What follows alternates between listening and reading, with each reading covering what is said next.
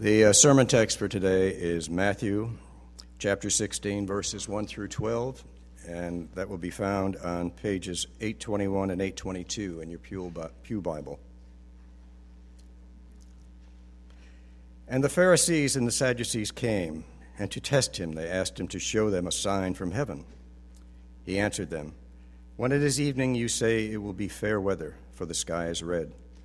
And in the morning, it will be stormy today, for the sky is red and threatening. You know how to interpret the appearance of the sky, but you cannot interpret the signs of the times. An evil and adulterous generation seeks for a sign, but no sign will be given to it except the sign of Jonah. So he left them and departed. When the disciples reached the other side, they had forgotten to bring any bread.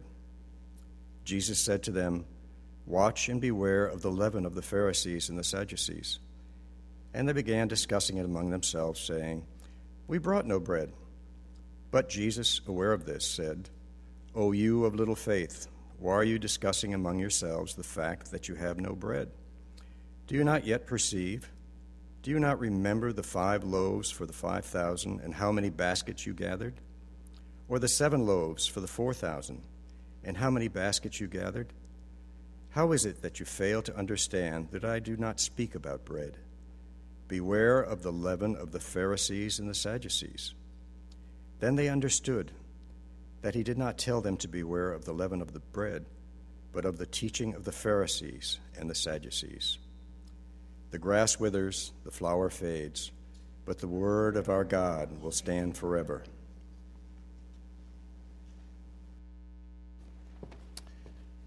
You didn't believe me last week when I told you we were done with 15. Let's pray together.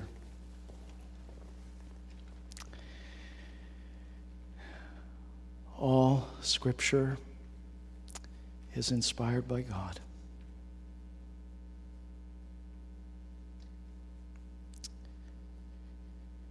And so it's profitable. And it must be preached. Is profitable for teaching, for reproof, for correction, for training in righteousness, you say, Father, so that your children would be a- equipped for every good work, adequate for every good work. And because your word is inspired, whether we are preaching or hearing it or reading it, we are to remember that we do it in the presence of the God who inspired it, and in the presence of the King, the Lord Jesus Christ, who is its great subject. And so we want to do those things faithfully. And we depend upon the same Spirit now who inspired this text that He would be our teacher that he would be the Christ revealer, that he would be uh, the Christ applier, the sanctifier, and the one who causes uh, the as yet unborn to the kingdom to be born again. And we pray in Jesus' name. Amen. Well, you, you wouldn't necessarily know it from our snail's pace, but we have reached a very important uh, juncture in the Gospel of Matthew in chapter 16. And our passage this morning is uh, significant in a, f- for a couple of reasons. Uh, first, it's the, it's the end of Jesus' ministry in Galilee in Matthew's Gospel. Now, Galilee, if you remember, is in the north. And Jerusalem's in the south. And up to this point, and really our passage, once you get to the end of verse 12, that's the end of Jesus' ministry in Galilee until chapter 28, when he returns after his resurrection and meets with his disciples and then gives the Great Commission. So Matthew's gospel ends in Galilee with the risen Lord.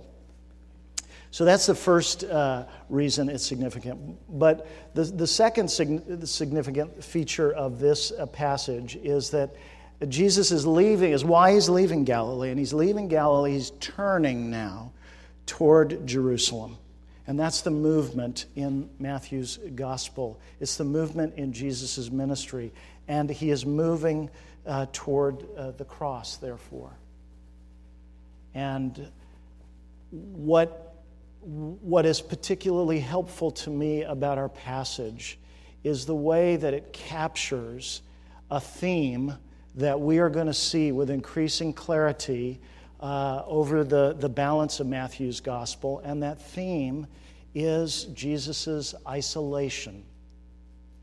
His isolation, uh, not just from his enemies his opponents, like the Pharisees and Sadducees. It's a very interesting passage because you have two episodes. You have a, an exchange in verses 1 through 4 between our Lord and the Pharisees and Sadducees, people we would, we would understand as Jesus' opponents. And then he has another exchange in verses 5 through 12. Reflecting on the first exchange, he has the second exchange with his disciples, his guys. And what's interesting is very prominently in both, you see the isolation of Jesus. Uh, and this is as he's turning to fulfill his mission and his ministry. We're going to see it even more dramatically in next week's passage, um, starting in verses 13, uh, verse 13. But, friends, neither one of these groups understands Jesus' mission. Neither one does. We expect him to be isolated from his opponents. We're a little thrown off, uh, more than a little thrown off, when Jesus seems to be in the midst of his disciples, whom he's invested in now uh, nearly three years, and they don't understand the most basic thing about his ministry. In fact, I think that's one of the things that's underscored by uh, Matthew's very graphic and and uh, painfully so, right, account of how, uh, how dunderheaded uh, the disciples really are. They sound like hobbits, okay, wondering where the next meal is going to come from when Jesus has just got done uh, opening up his ministry uh, and the meaning of his ministry by, by talking about the sign of Jonah to the Pharisees and the Sadducees. Jesus is isolated, friends, because the cross isolates him. And Jesus' ministry is headed toward Calvary. The distance, we don't think of it this way, but our passage shows us this. The distance between, Jesus, when it comes to the cross, okay? When it comes to the cross, the distance between Jesus' opponents and Jesus' disciples is not nearly as great as the distance between all of humanity and the cross because the cross is the great leveler. That's what we're going to see about the sign of Jonah. It is, he's speaking about his death, as we're going to see. The cross is the great leveler. Jesus is isolated. He's utterly alone. He alone knows the necessity of the cross. He alone knows the beauty of the cross. He alone, he's all alone in his conviction of the necessity of his self sacrifice. He's all utterly alone uh, in his conviction of the beauty of what is going to be accomplished by the cross. And in his exchange with the Pharisees and the Sadducees, he compares his ministry uh, to, he calls his ministry the sign of Jonah, which is the second time he's done this in Matthew's gospel, as we'll see in a minute. And when he does that, right on the cusp of Peter's great confession, as we're going to see uh, next week at, at Caesarea Philippi, what he's doing is he's showing us how he understands his ministry. And he is giving us the interpretive key for how we're to understand his ministry. And so this morning, I want to think with you about three aspects of this sign of Jonah that Jesus uses to explain himself and his ministry to us. Uh, three headings uh, the meaning of the sign, the purpose of the sign, and the power of the sign. And the meaning of the sign is that it is the sign, the cross is the sign that we have been given. Its purpose is that it's been given as a sign that we are to read and learn from. And its power is that it is a sign that reads us. So let's think first about the meaning of the sign. What is the sign of Jonah? Well, what you have to notice first is what it isn't. And it's not the sign that the Pharisees and the Sadducees demand. You see how they join forces? We're going to reflect in a minute here about how maybe more than a minute. We're going to reflect soon. How about that? Later today, about how uh, astonishing uh, that alliance between the Pharisees and Sadducees is and how we can possibly understand it. But I want you to notice that they come to him, according to Matthew, and they ask for a sign. But it's not this is not the neutrality of somebody who is genuinely and sincerely wanting to know the truth about Jesus. The word that is used uh, to, for test here is the same word that's used to describe what Satan does to Jesus when he's in the wilderness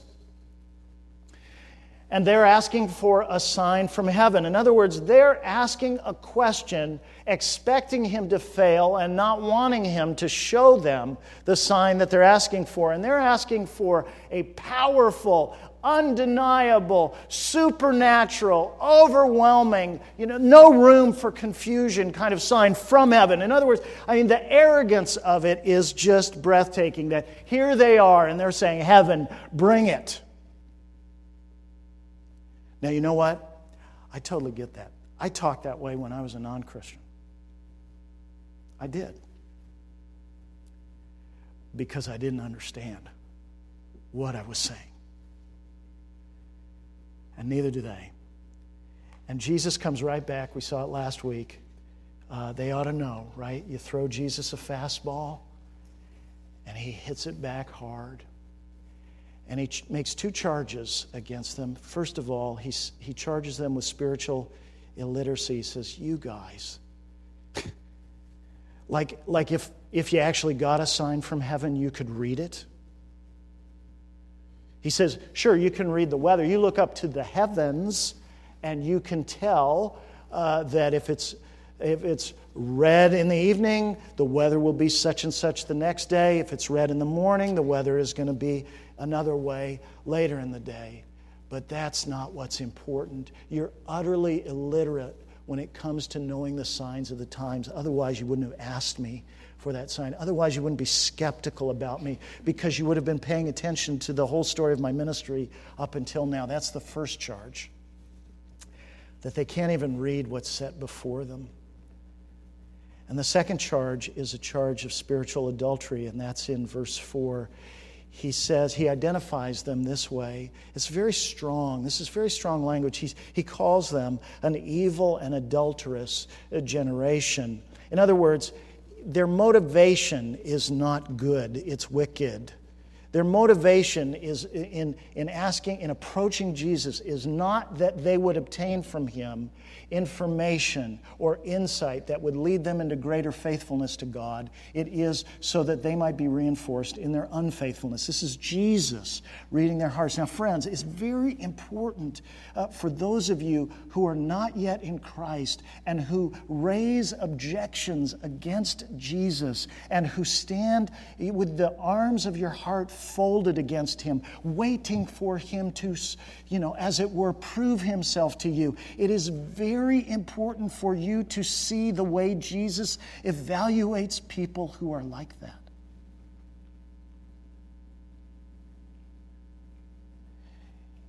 It's not neutral. It sounds neutral when you do that. I'm just waiting for proof. But Jesus says it's hostility toward him. Friends, what else do you need? What greater proof do you need of Jesus' claim to lordship? What greater proof could he give you? What more could he show you than that cross? You have enough already. So Jesus says to them, No sign is going to be given to this generation except the sign of Jonah. And Jesus, now notice, Jesus doesn't deny them a sign, he just denies them a sign of their choosing.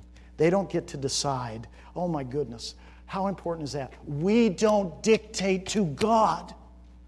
We don't dictate to Jesus. We talk about Jesus, whether we're skeptics or whether we're just moralists. We talk to him like he is to do our bidding. Friends, he's the Lord of the universe. Everything in the universe has been put in subjection under his feet. This is the living God who breathed out the entire universe just with the breath of his mouth, Psalm 33 says. And we dictate to him?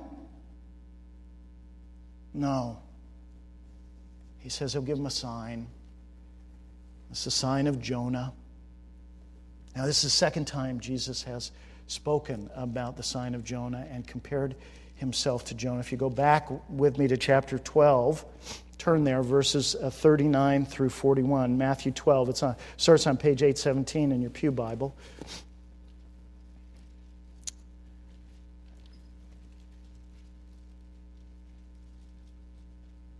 Really a kind of a surprising comparison, right? Because Jonah was not a very good guy.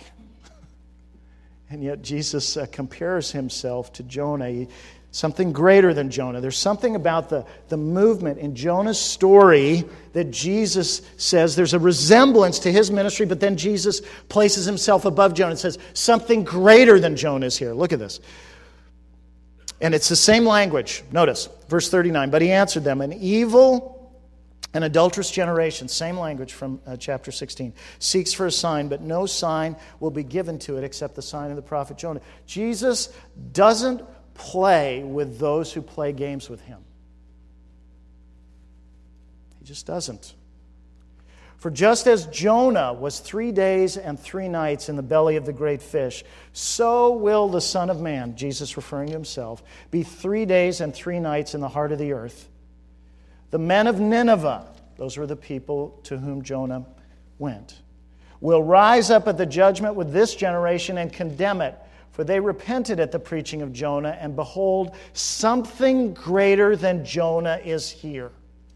And that's what Jesus is saying again in chapter 16. He's saying the only sign you're going to get is the sign of Jonah. Now, what does that mean? What is he saying? Well, it, I think there are three elements to the sign of Jonah that we have to get straight. Overall, right, it is the story of Jesus' death. It is, back in chapter 12, that was the first uh, open prediction of Jesus' death in the gospel. And here, right before we get to Peter's confession in chapter 16, Jesus is reaffirming it again. And it is the reason he's doing it is it's such an upside down sign. And he's trying to give us corrective lenses to understand his ministry. And the sign of Jonah, there are three aspects that surround his death, that surround the ministry that Jesus has. And the first is that, like Jonah, but far more than Jonah, Jesus' ministry will be a ministry that calls for repentance. It calls for repentance, but a much greater repentance. Right? Jonah was sent by the Lord into Nineveh to call the Assyrian capital to repent before the God of Israel. But much more now will Jesus call not just Assyria, but all the nations to repentance, a much greater repentance. And, and in fact, to put himself uh, as the one who will be the object of that repentance. To be, he will call everyone to repent in reference to him as the one who will stand between sinners and the judgment of God. Jonah's message was not that great, it didn't call for as deep a repentance. Secondly, by comparing his ministry to Jonah's, Jesus is reminding us that his ministry is going to be defined by reluctance but a very different kind of reluctance. Remember how the book of Jonah opens? The Lord sends, calls Jonah and sends him to Nineveh to cry out against that great city. Why did the Lord send Jonah? Why did he want uh, Jonah to go to Nineveh? Well, we, we know for sure when we read the end of the book of Jonah, which ends with a question from the Lord to Jonah, saying, Should I not have compassion on this great city? In other words, Jonah's ministry is the story of the reluctance of God for sinners to come under his judgment. But unlike Jonah's story, the one he sends is willing to go. Much greater than Jonah. There's a much greater reluctance on the part of Jesus, but it's in the opposite direction of Jonah's, right? Jesus is unwilling not to go. Jesus is unwilling that, that the people to whom he ministers not be saved.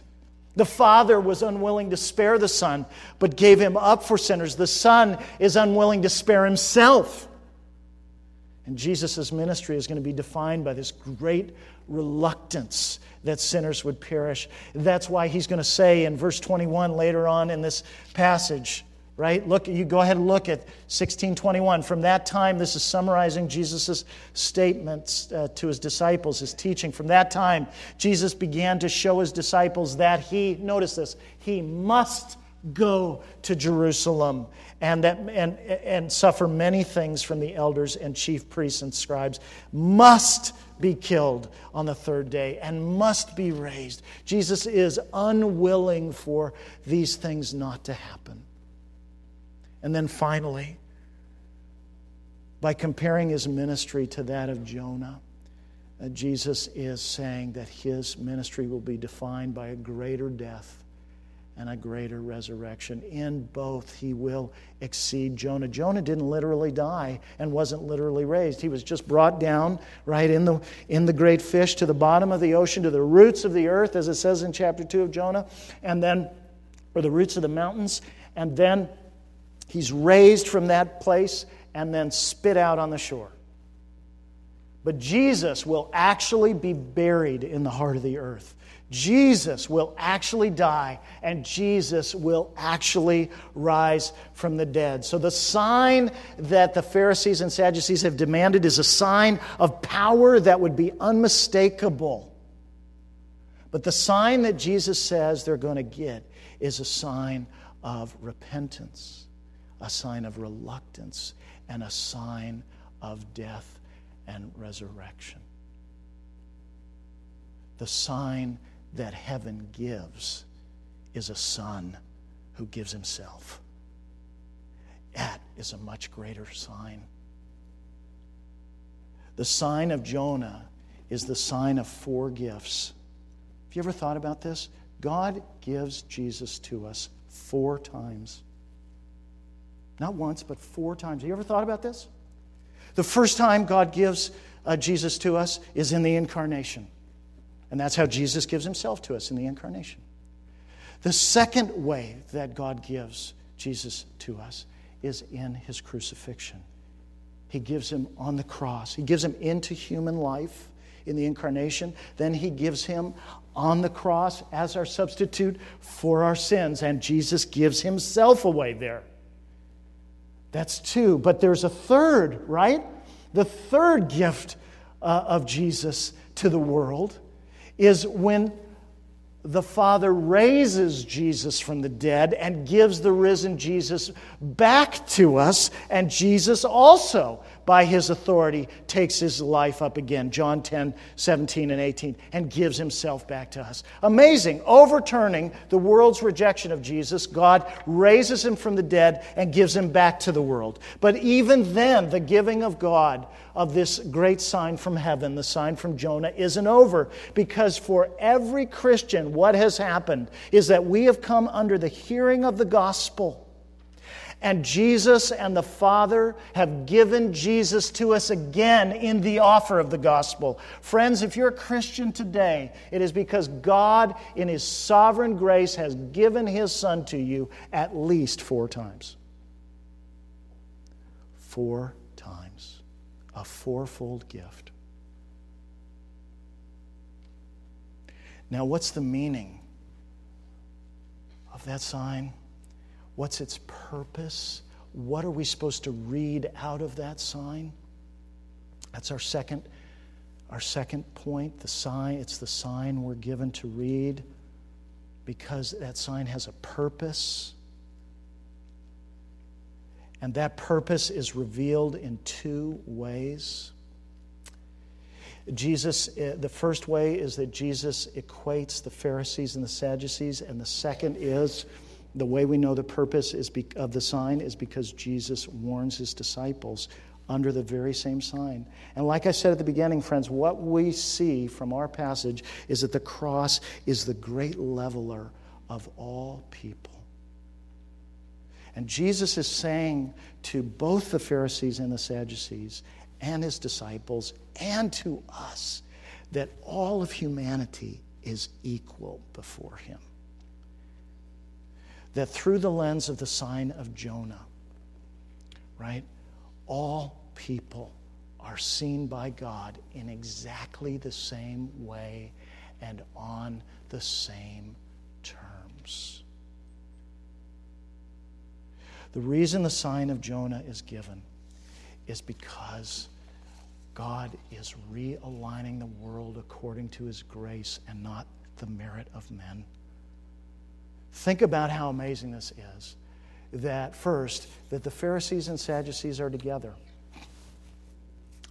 They don't belong together. If you can picture Karl Rove and David Axelrod on a tandem bicycle tour, you sort of have the fringes. These are not these are not natural allies. Okay? They don't get along, as you see in the rest of the Gospels. The Pharisees and the Sadducees do not share a common theology, they do not share a common class, they do not share a common commitment to the Scriptures. They are very different from one another. And yet they show up together in verse 1. Why? That's a problem that you have to think about. What is it that has brought them together? What is the glue that has brought the Pharisees and the Sadducees together to oppose Jesus? What has become so powerful that it overpowers their natural dislike for one another? To get them to lock arms as they approach Jesus. Friends, it's surprising and it's not just surprising that they come together, but notice that Jesus equates them. Is that Jesus totally understands why they're together. And that's why when he warns his disciple, well, first of all, he, he calls and he lumps them together as a single generation in verse 4. He doesn't say, well, the Pharisees, you need this, and Sadducees, you need that. No, he collapses them together when he speaks to them. And then when he speaks to his disciples about them, notice in verse 6 and 11, he says, Beware of the leaven, singular, of the Pharisees and the Sadducees. He says the same thing in verse 11. And then in verse 12, you have Matthew telling us how the disciples understood Jesus' image about the leaven. He says, Oh, we got it finally that what Jesus was talking about was the teaching, singular, of the Pharisees and Sadducees. Now, friends, that needs to give us pause, and we need to think about that. In what sense could the teaching of the Pharisees and the Sadducees possibly be the same? Because what Jesus is saying to his disciples is that despite all the superficial, surface differences, which were substantial between the Pharisees and the Sadducees, at their heart, at their core, they taught exactly the same thing. Now, how could that possibly be so? The Sadducees were the elites. They were in charge of the high priestly office. They basically uh, were very politically empowered. They collaborated with the Romans. They were wealthy. They were elite. They were upper class. They did not believe in the resurrection. They did not believe in a final judgment. They believed that this life was all there was.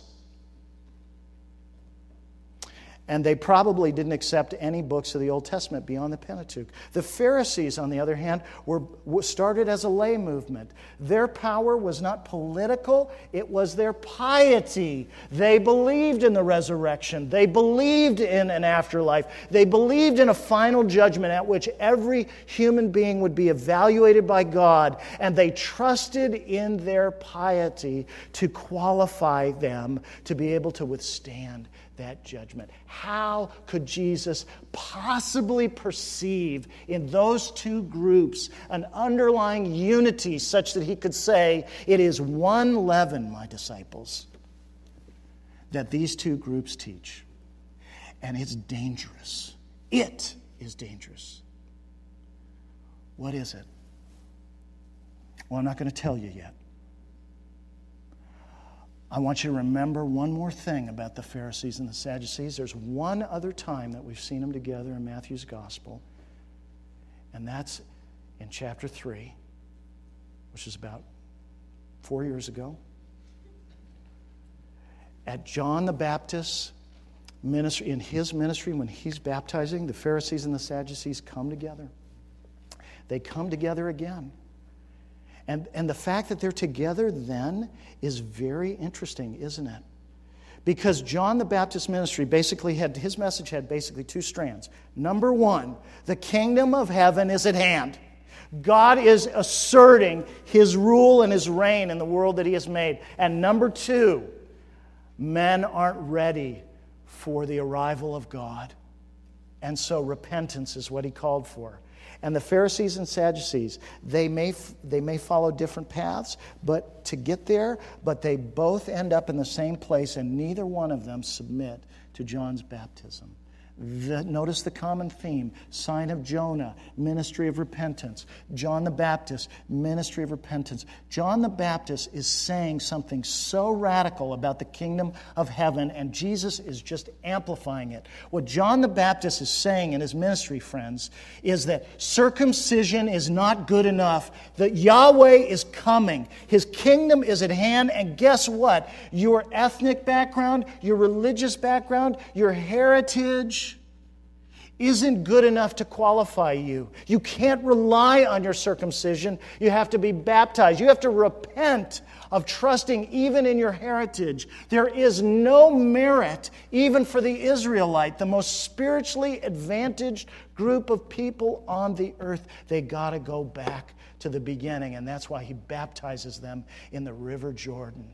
That's the river they crossed, Israel crossed to enter the land.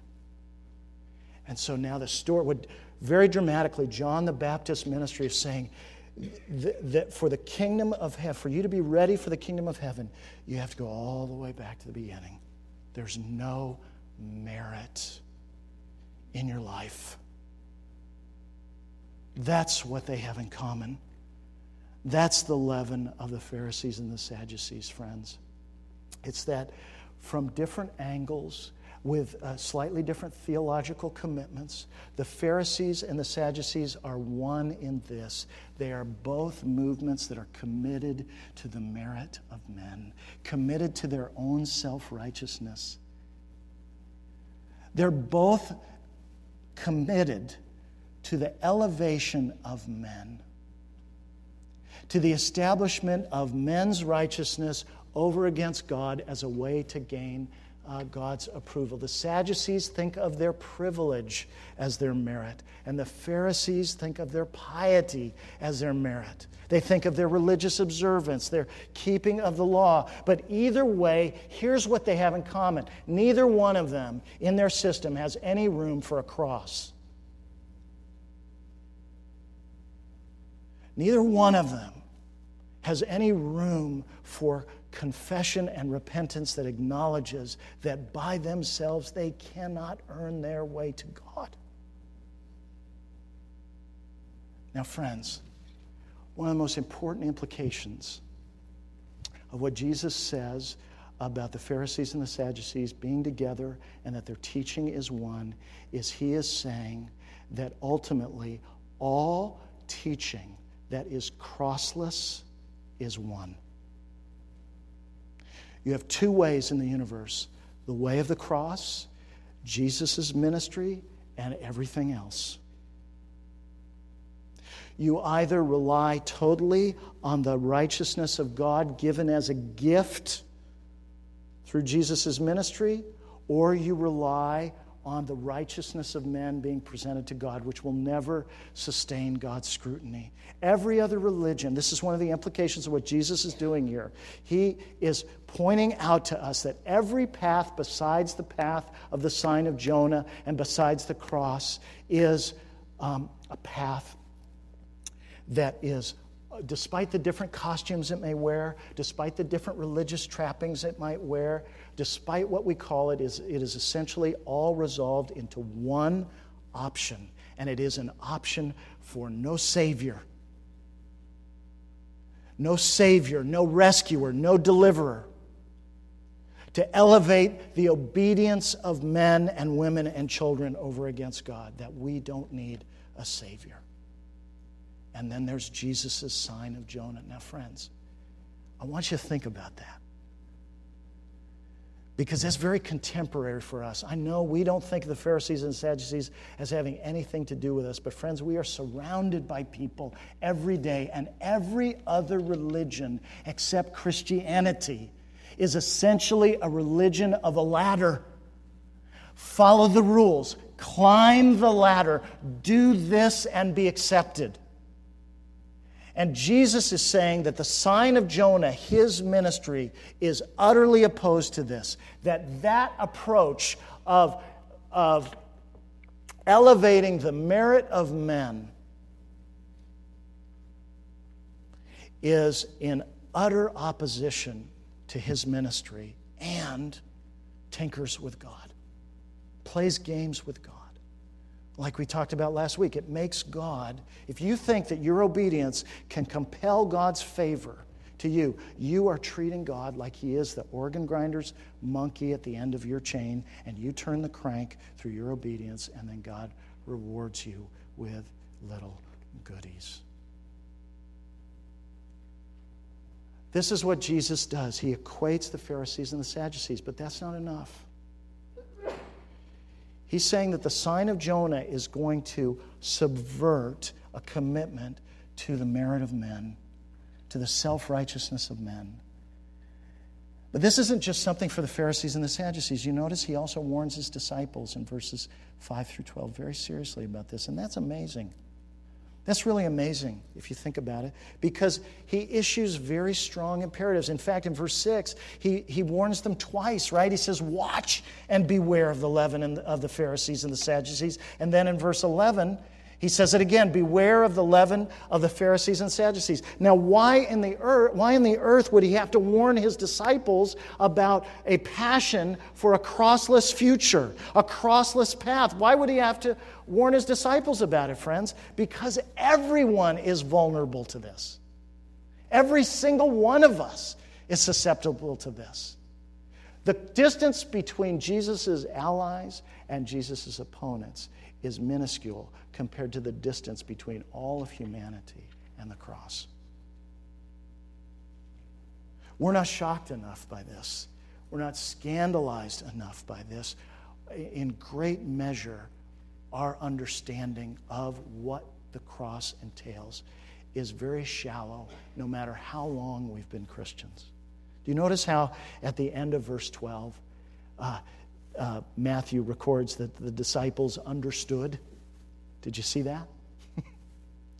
well, we're going to see in just a few verses next week that, they, that this understanding is a work in progress. Right, just like us. And the longer you're a Christian, the longer you're going to see that this is such a massive statement of the worth of God.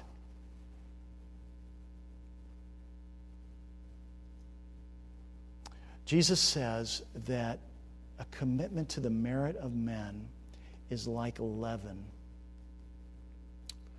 It's like leaven. This error of elevating our achievements over to God is like leaven. It's never going to look dangerous, it's never going to look that threatening, but it's going to infect our thoughts, it's going to infect our hearts, and it will gain territory we have a passion Jesus is warning his disciples. We have a passion for our own merit.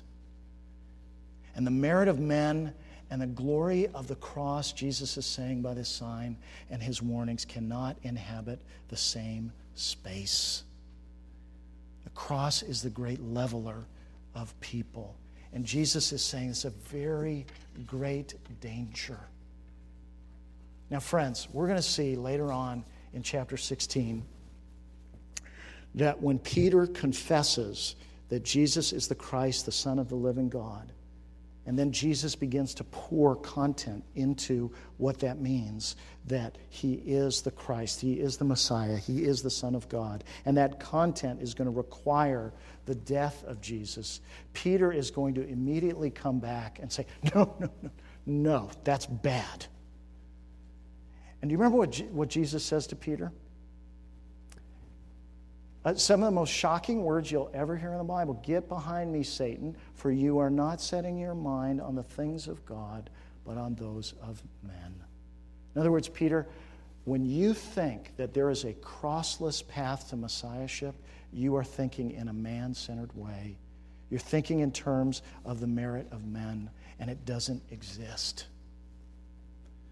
And so, friends, what the Pharisees and the Sadducees are guilty of is what is very much alive in our own hearts this commitment to our own merit. We long to be the heroes of our own stories. Let me tell you how this shows up in my life. Uh, this morning, well, it's something that happened yesterday and something that happened this morning this morning, I was sitting in my study and I looked up the bookshelf. And I happened to look at the shelf where I keep uh, biographies. And I looked at the biographies, I looked at the spines of uh, these books of these uh, great figures from history, and particularly history in the church. And you know what I immediately did? This may not connect with you. If it does, great. If it doesn't, it's just pastoral confession time. So I looked at the spines, I thought about all these people. Augustine, uh, George Whitefield, Adoniram Judson, uh, William Tyndale, uh, Martyn Lloyd-Jones, John Newton, just a lot of them, Calvin. And I thought immediately, you know what my first thought was? I stink. I thought, no one would ever write a biography of me. I began to think of all the disappointments, all the failures, all the mistakes. See, now this all happens in like 15 seconds. Maybe you can relate?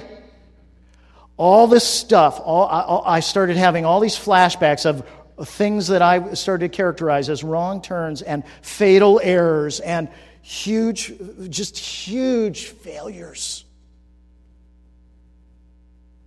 And what came up to me before I careened off the side of the mountain and crashed in flames, was Psalm 139, verse 16.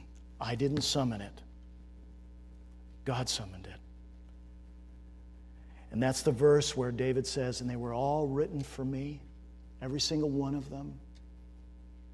All the days of my life, they were written in your book before there was even one of them. And I realized that what God was saying there is listen, Mike, I'm your biographer. I wrote your story. You are not the hero of your story. I am the hero of your story. Your story has room for only one person's glory, and it's not yours, it's my son's. The merit of men is not how the world is to be aligned. It's not how our lives are to be aligned. Friends, a God who is willing to go to the cross for us is a God we cannot control. And when we think that our obedience or our deeds can somehow compel this God to respond and give us what we want, we are diminishing Him and elevating ourselves. And you say, I don't do that. I don't try to tr- control God. Really? Is that really true that you don't try to control God, that you don't try to manipulate Him, that you don't think of your, your sanctification as the way of being more assured of God's favor toward you, that you don't think that, that you can compel God's favor by your obedience, that you never have that struggle? You don't ever place yourself as the hero of your own stories, friends. Think about your dreams and think about your disappointments in life. Think about the dreams that you had when you're older, okay? When you're older, you usually have fewer dreams and more disappointments. And when you're younger, you usually have more dreams and fewer disappointments. Did I say that backwards? I meant when you're. You know, there's so many words that happen on Sunday. Sometimes I need to listen more carefully to what comes out of my mouth. I apologize. When you're old, you have fewer dreams and more disappointments. When you're younger, you have more dreams and fewer disappointments. Okay? Usually. But what were your dreams about? Who was the hero of your dreams? Was it you? You know, I have this, I have this tendency, and this is again as a confession. Um, sometimes when I listen to a music, and the electric guitar solo is especially good. Not by any deliberate act that I'm conscious of, I suddenly, in my mind's eye, picture myself playing the solo. So, yesterday we were in the car. I heard Reelin' in the Years by Steely Dan, and I immediately was playing that solo in my mind. Now, it's a silly thing, right? But you know what's really going on there? Is I, I want to be the hero. I don't play the guitar, but I want to be the hero.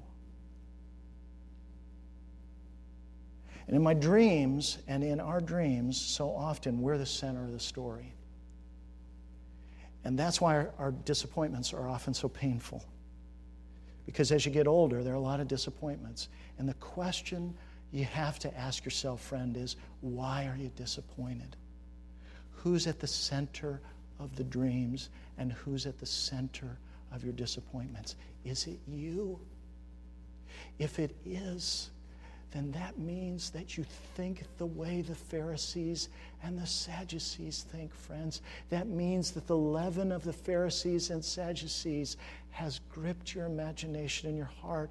And Jesus offers you instead the sign of Jonah, the sign that says that even though you don't have merit before God, God gives the merit of His Son for you in the incarnation and crucifixion so that your judgment is borne away, and then gives the merit of His Son back to you in justification and adoption and ultimately glorification. And you are vindicated in the end, but you are not vindicated by your merit. You're vindicated by the merit of Jesus Christ, the merit of another.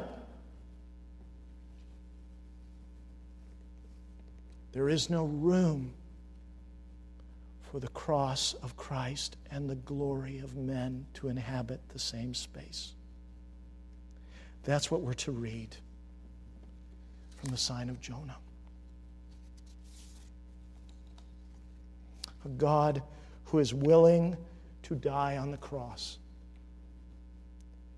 for the eternal welfare of the sinners who have rebelled against him is a God we cannot manipulate. He's a God we can't tinker with. He's a God we can't fiddle with. No little minor adjustment in our lifestyle or in our decisions will be sufficient for him, obviously, if his evaluation of our condition was such that nothing less than the substitutionary death of his son would make it possible for us to live with him and enjoy fellowship with him, then there is nothing by definition that I can bring or that can be produced out of my life that would ever be good enough or holy enough or eternal enough on its own to rescue me. And so the sign of Jonah levels me the, puts me on the same level as every other human being before God. I live by mercy. I live not by my own merit, but exclusively by the merit of Jesus Christ. There is no room for my merit and the glory of Christ to inhabit the same space. And friends, you know, there's a corollary here, and the corollary is this that if, if Jesus is a Savior who observed no boundaries in what he was willing to give up of his own for us, then that means that he will observe no boundaries in what he might ask or call us to give up for him. Have you thought about that? That means there is, because there was no limit on what he gave. The corollary of that is there is no limit now on what he may ask us to give. That's what the sign of Jonah teaches us. And finally, it's the sign, the sign of Jonah, that reads us. That's the power of the sign of Jonah. What do I mean by that? What I mean is that the cross, Jesus' ministry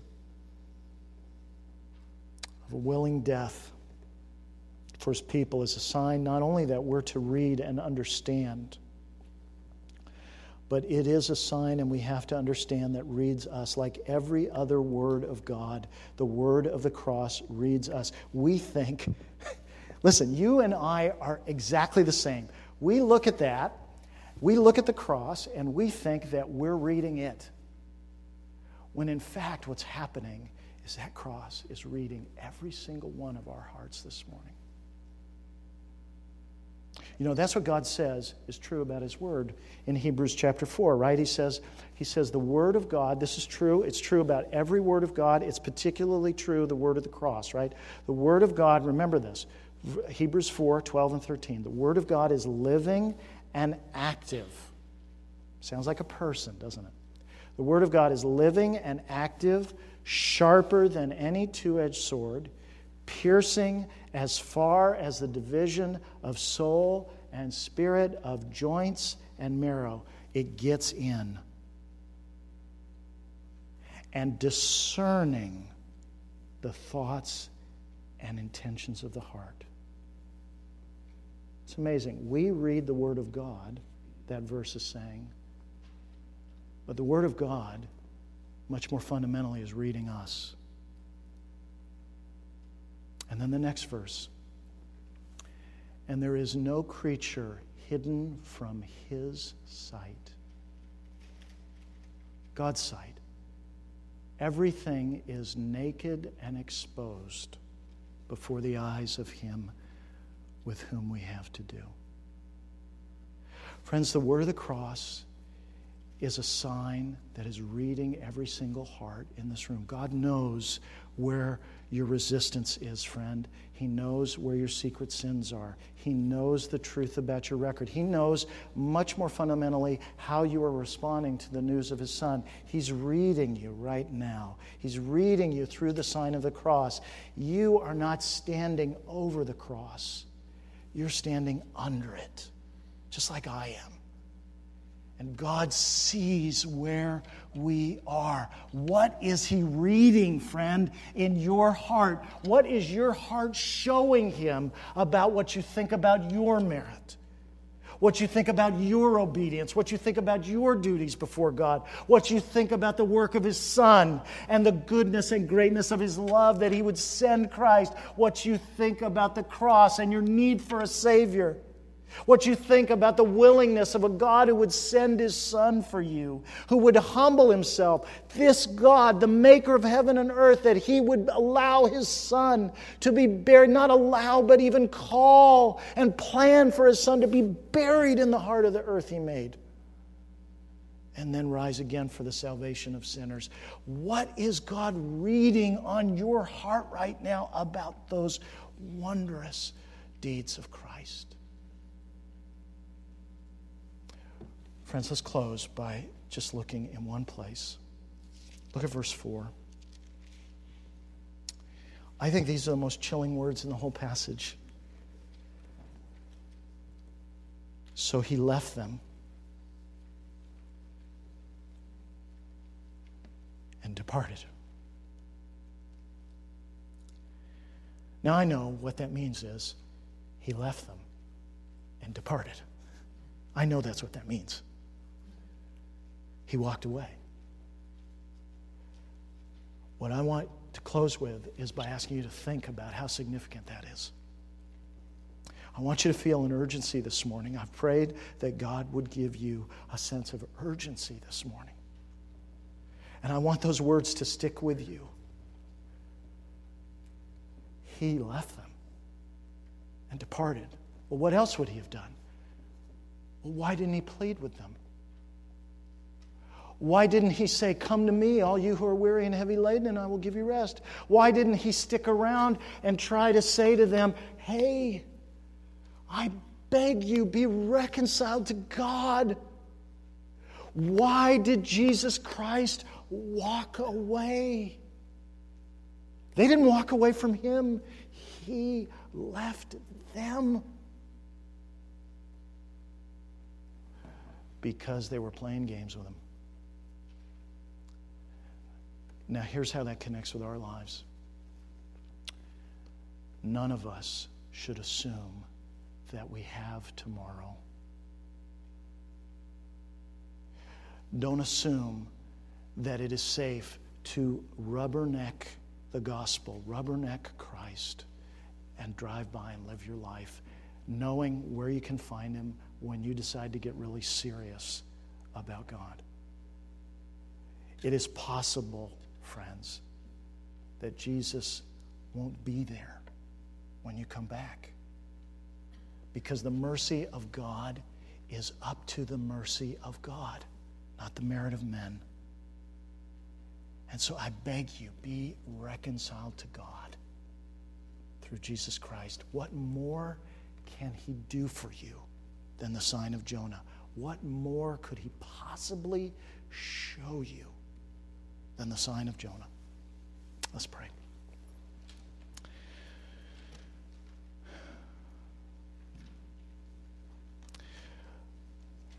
Lord, it's sobering. It's sobering to me. Um, there's a great part of my heart that would just rather preach a happy message. Everyone smiles and I smile and we all laugh and we walk and we have warm hearts and walk out of the room and music is ringing in our ears. That's what I want to do. That's what I want to do. Because I want my life to be easy and I want people's lives to be easy. But the sign of Jonah is about joy, not shallow happiness. And it's about safety, eternal safety. And so I pray that you uh, would take your word and grant that it finds good soil in our hearts and that your spirit would nurture it and bear fruit through it that would last for all eternity. For your name's sake.